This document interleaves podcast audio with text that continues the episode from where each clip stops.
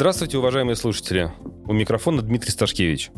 Представляем вашему вниманию очередной выпуск подкаста ассоциаций. Тема сегодняшней беседы – юридическое сопровождение деятельности членов СРО. У нас в гостях кандидат юридических наук, докторант юридического факультета СПБГУ, адвокат Алексей Люкшин. Алексей Михайлович, здравствуйте. Здравствуйте. Уже более 7 лет вы являетесь партнером наших ассоциаций, а также, ну, насколько нам известно, консультируете наших коллег, Союз строительных объединений и организаций и Санкт-Петербургский союз строительных компаний «Союз Петрострой». Вопрос, который напрашивается прежде всех других вопросов. Прибавилось ли работы у юристов и адвокатов в строительной сфере в связи с пандемией?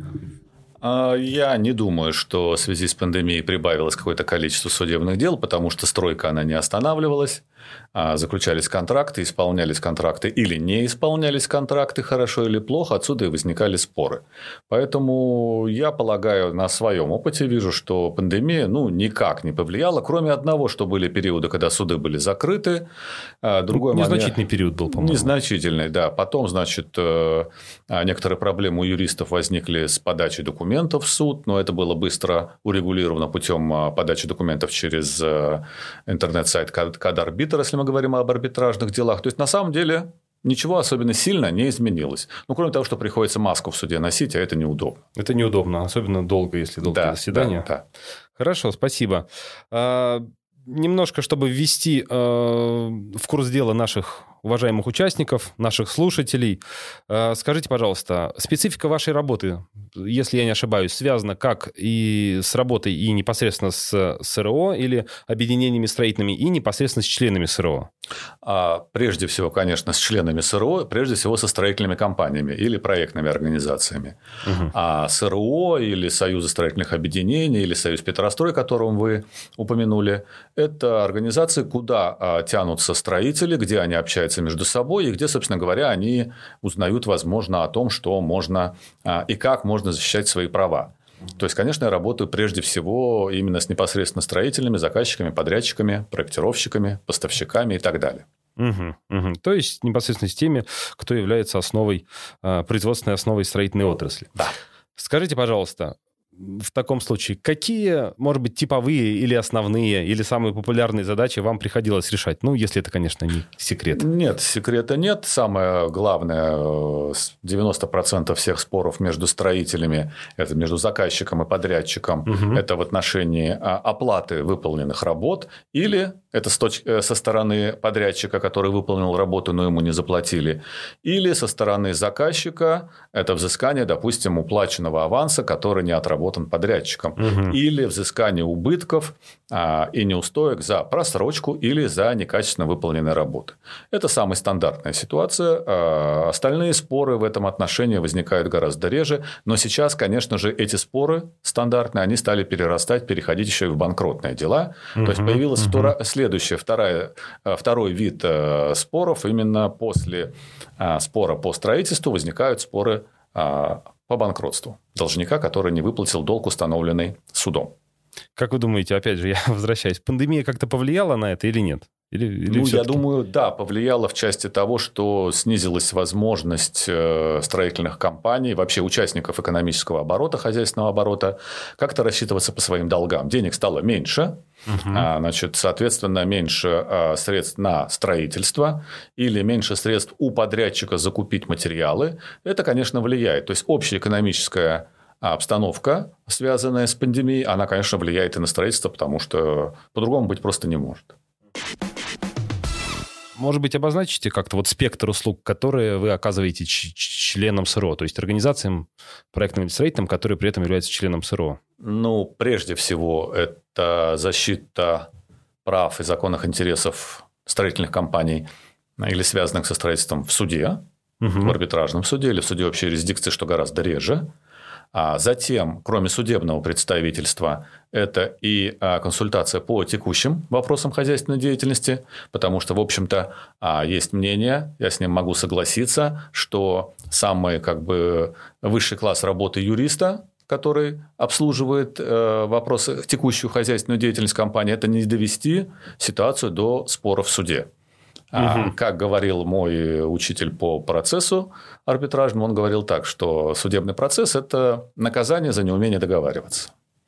Поэтому, конечно, если не самое лучшее, да и любой собственник бизнеса строительного, он не хочет судебных процессов. И если удается э, обойтись без судебных процессов, в принципе, работа юриста хорошая.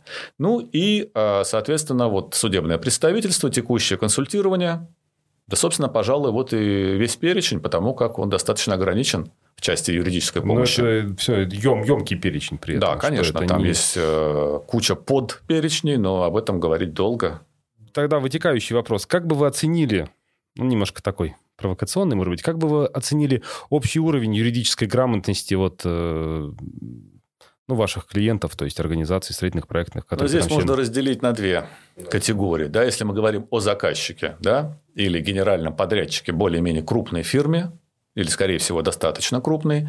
А в этих компаниях есть юридические отделы или штатный юрист, и работа ведется, в общем-то, более-менее правильно, с моей uh-huh, точки зрения, uh-huh. страдают отсутствием правильного юридического подхода к оформлению своих отношений в сфере вот строительства это именно небольшие подрядчики или субподрядчики, которые зачастую в 90% случаев не имеют в штате юриста, предпочитают э, отдавать юридические вопросы, договорные вопросы а, на откуп, допустим, бухгалтеру или кто, делопроизводителю. Угу, ну, да. И потом бывает. накапливаются ошибки достаточно фатальные, которые избежать достаточно просто. Я об этом и говорил всегда на всех встречах э, вот и в наших СРО, и встречах, допустим, э, в других общественных организациях, связанных со строительством, что перечень ошибок подрядчиков, прежде всего подрядчиков, можно, в общем-то, на пальцах двух рук и пересчитать.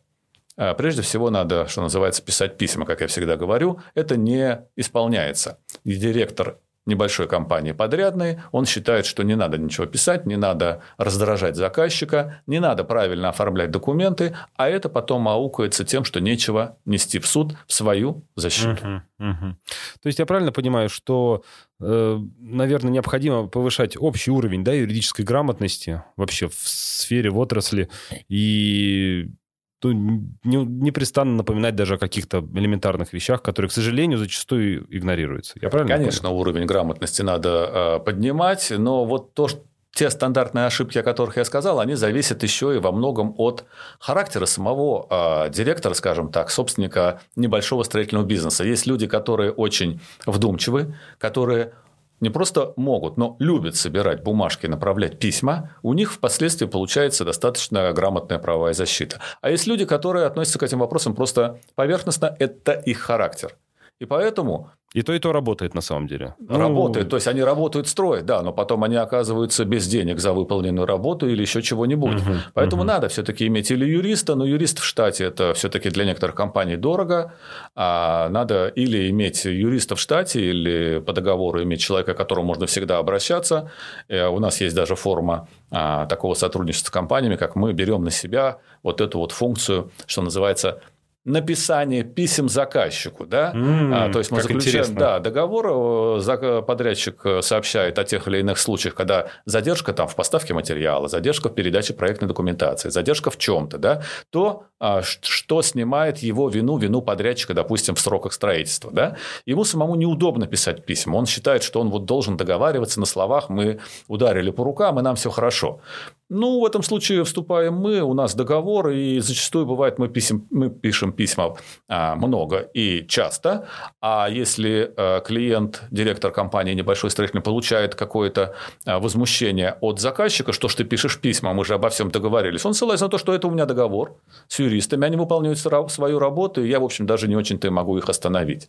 У нас такие отношения, такие соглашения. То есть, можно свалить вину в своей мелочности а, свалить на юристов, а сам говорит, я бы и рад, я, я же ничего не пишу, это делают юристы, но потом это помогает, это все копится, угу. потом, если мы пишем письма, условно это общий термин, пишем письма, претензии и так далее, обращаем внимание на те или иные неисполнения договора, мы же их складываем. Мы их складываем в папочки, мы складываем и письма, и почтовые квитанции. Это все, если дело дойдет до суда, все помогает. Потому что важно открыть папку, где было бы все. Обращались с письмом? Да. Чем докажете? Вот почтовая квитанция. То есть, угу, на каждый угу. шаг нужно иметь бумажку. Мы это умеем делать. Кому неудобно, кто не умеет это делать, вот, пожалуйста, можно пригласить специальную компанию для этого. Надо всегда готовиться, если не к войне, то к суду. Как я говорю, наберите папку документов, 2-3, стопку, закончили объект, подписали акты о окончательном э, завершении всех работ, получили деньги, эту папку можно торжественно или кучу папок просто сжечь на костре и поджарить на них условно Через три года. Через три года, да. Тогда, когда пройдет срок исковой давности. Ну да, и вы так вот ответили э, на мой следующий вопрос. Юрист в строительной организации или проектной, это все-таки, наверное, не роскошь, а необходимость. Какое-то взаимодействие. Конечно. Штатный хорошо, юрист на аутсорсе, но обязательно необходимо постоянно взаимодействовать, да, А- вот в этом плане. Обязательно, обязательно. Штатный он ведет как бы текущую хозяйственную деятельность. А, возможно, нужно иметь контакты с юристом, который именно занимается судом, Мгм. а, потому что это немножко разные вещи. А, Я, когда а, как бы выбрал а, свою работу как работу адвоката в строительстве, я для себя определил разницу между юристом в штате и юристом а, адвокатом судебником, да, то есть э, как бы вот можно применять э, аналогию военных, Мгм. это штабной юрист и окопный юрист, да, штабной знает, как а, подпис- а, какие документы подписать, как составить договор, как вести претензионную работу, а окопный юрист знает, как вести себя в суде и какие доводы приводить в суде а, именно Как в- это все использовать, что подготовили в да, штабе? в связи с особенностью конкретного судьи, который воспринимает так или иногда, ина- иначе доказательства и так далее. Все-таки это немножко разное, хотя никто не мешает а, освоить и ту, и другую профессию, так скажем.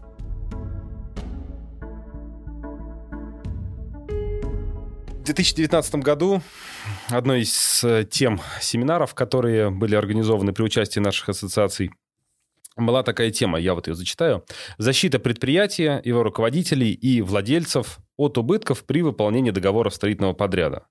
Я правильно понимаю, что это остается одной из самых актуальных тем? Персональная ответственность, да, здесь затрагивается? Если мы говорим о персональной ответственности, сейчас это стало очень модно обсуждать в связи с тем, что количество дел о банкротстве предприятий растет и стало за последние годы очень активно использоваться э, возможность применения субсидиарной ответственности собственника бизнеса. То есть, если компания признается банкротом, и если обнаруживается в ходе банкротства, что собственник предприятия, директор предприятия а, совершил некие действия, которые прямо повлекли у- ущерб собственной же компании, а в итоге и кредитору, да, заключил какие-то сделки, которые были направлены на увод имущества и так далее и тому подобное, а, то директор может быть привлечен а, субсидиарной ответственности, не обязательно только директор, термин более широкий, называется, называется контролирующие должника лица. И, и будете удивляться, что к ним относятся не только директор или член правления, но и, может быть, э, контролирующим лицом признана и супруга директора, и дети, и Интересно. наследники. Да. Интересно. То есть, кто получил в итоге пользу от тех или иных неправомерных действий. Да? Выгоду, да? Да, да. И, соответственно, привлекаясь к субсидиарной ответственности, в итоге получается часто так, что долги предприятия переходят на физическое лицо или физических лиц. Тут, опять же, используется и семейное право, тут и оценивается даже брачный контракт, если они были заключены. То есть, уже э, в банкротных делах не только говорим о строительстве, но и говорим о семейном праве, о наследственном праве, потому что наследник обязан допустим, принять наследство, если он является должников, должником. Соответственно, круг а, юридических норм растет, хотя бы мы говорим о строительстве, но уже используем и другие отрасли российского права. Не могли бы вы дать кратко, но четко и понятно несколько рекомендаций вот участникам саморегулируемых организаций, представителям строительного бизнеса, проектного бизнеса? Ну, первое из них, наверное, да, это что с юристом необходимо взаимодействовать. Да, конечно. Или иметь договор с юристом, иметь в штате, или хотя бы иметь э, телефон под рукой, когда к нему обратиться. Ну и второе, наверное, все-таки более скрупулезно и тщательно относиться к вопросам все-таки переписки и претензионной работы. Потому что суд, арбитражный суд – это бумажный суд. И он смотрит не на слова, не на рассказы, а только на документы. И если есть документы, то это половина выигрыша. Если нет документов, можно рассказывать любые сказки, любые душещипательные истории. Ничего не поможет. Суду все равно, кто победит. Побеждает тот, у кого больший набор документов и доказательств. Нужно быть отличником в подходе вот к ведению Да, документов. Да. Еще одна тема, э, которой я хотел бы коснуться. Ну, она, может быть, для кого-то представит интерес. Вы как-то упомянули, что вы, э, вам нравится э, заниматься вопросами, связанными с авторским правом. Вот авторское право в строительной отрасли где оно применяется и, может быть, какие-то... Ну, вот... эта тема очень интересная. Это мое хобби. А, была защищена мною диссертация, правда, уже лет 15 назад. Кандидатская, правильно понимаю? А, да, да кандидатская угу, диссертация. Угу. Авторское право на произведение архитектуры. О, а, Соответственно, интересно. авторским правом защищается, если вкратце сказать, сам проект, наброски, чертежи, эскизы, затем проектная документация, рабочая документация, и авторским правом защищается сам уже построенный объект. То есть Объектом авторского права является проект, объект уже построенный и а, просто наброски, рисунки и так далее. Угу, угу. Но применяется редко, использу... Э, редко возникают суды и споры в этом отношении. Архитекторы, проектировщики предпочитают договариваться с заказчиками, Хотя их права нарушаются, в общем-то, достаточно серьезно. Авторские права. Я немножко занимался авторским правом, работал в Российском авторском обществе, но там это было связано не с архитектурой. Я так понимаю, что это, ну, как сказать, общероссийская такая тенденция. То есть авторские права, они есть. Есть органы, которые занимаются, как сказать, контролем за соблюдением авторских прав. Но зачастую, да, решение происходит именно так, как вы говорите. Ну, нет у нас э, должного уважения к авторским правам. А это авторское право – это одно из личных прав гражданина. Угу. Нет должного уважения к личным правам и, как следствие, должного уважения к авторским правам. Есть сайты, где можно скачать бесплатно музыку, книги и так далее и тому подобное. Но большинство этим пользуется, потому что от чего же я буду за это платить? А все начинается с этого. Если я правильно понимаю, что если у кого-то из наших слушателей возникнет необходимость, вы сможете проконсультировать и по этому вопросу, правильно я понимаю? Конечно, да, да это интересно, пускай и здесь не такой широкий, может быть, а, не такая широкая аудитория, но такие вопросы могут возникнуть. Вопрос совершенно обывательский. Простите, если он покажется вам неуместным, но авторский надзор же здесь никак с авторским правом не связан. Или связан? Связан, конечно, непосредственно авторский надзор, и его вправе осуществлять сам автор архитектур, произведения архитектуры, архитектор или проектировщик, потому что у каждого там, собственно, свои права. Вот, это не только право, и а, оно может стать обязанностью. То есть автор произведения архитектуры, допустим, архитектор, будем так говорить, вправе требовать от а, того, того лица, кто реализует его объект, то есть перерабатывает его проект в рабочую документацию или реализует его проект угу. уже в натуре, строит здание, вправе требовать предоставления ему возможности осуществлять авторский надзор. Он и называется авторский. Это надзор автором, а, автора за соблюдением всех нюансов того, чего он придумал, того, чего он создал. Регистрация авторского права нет, э, в нашей стране э, не требуется регистрация авторского права ни на архитектурные произведения, ни на литературные произведения, ни на какое другое. Авторское право возникает просто в силу а, самого создания этого произведения. Угу. И все. То есть в РАО идти не нужно для этого? Идти не надо. Есть способы, там предлагают, э, условно говоря, запечатать в конверт э, свой архитектурный проект, если мы говорим об этом. Хотя э, доказательство авторства в архитектуре достаточно просто, потому что есть проект, есть архитектурная разработка, которая имеет автора в любом случае обязательном порядке. Он подписан, он есть в документах. Да, да, да. А так вот можно там какое-то произведение, которое человек создал, чтобы доказать, что это он его создал, и главное, а, срок создания, чтобы это было как бы до появления конкурента, условно говоря, направляет сами себе письмом заказным этот документ. Или по электронной почте, я слышал, иногда можно. Ну, да? электронная, она ведь может быть... Э, ну, там доказать принадлежность, да. Но доказать и тоже можно, но электронная, она может просто пропасть. Ну, взяли и выключили. Угу, а письмо угу. лежит дома. Письмо, ну, есть документ бумажный. Все, да, я понял ваш да. подход, он такой достаточно в этом плане, скажем так, очевидный, что Обращаю внимание наших слушателей, чем больше документов бумажных, тем лучше. Спасибо вам за то, что вы рассказали. Обращаясь к нашим слушателям, хочу сказать, что вы всегда можете значит, обратиться к Алексею Михайловичу через наши ассоциации напрямую. Я правильно понимаю, что найти вас в интернете несложно, да? Ну, я думаю, да, адвокат Люкшин, и все-таки контакты найдутся. Спасибо вам за интересную беседу. А нашим слушателям можем сказать, что, пожалуйста, внимательнее относитесь к документации, которую вы ведете на предприятии. Ну и не ленитесь лишний раз обратиться к специалистам. Спасибо. До свидания.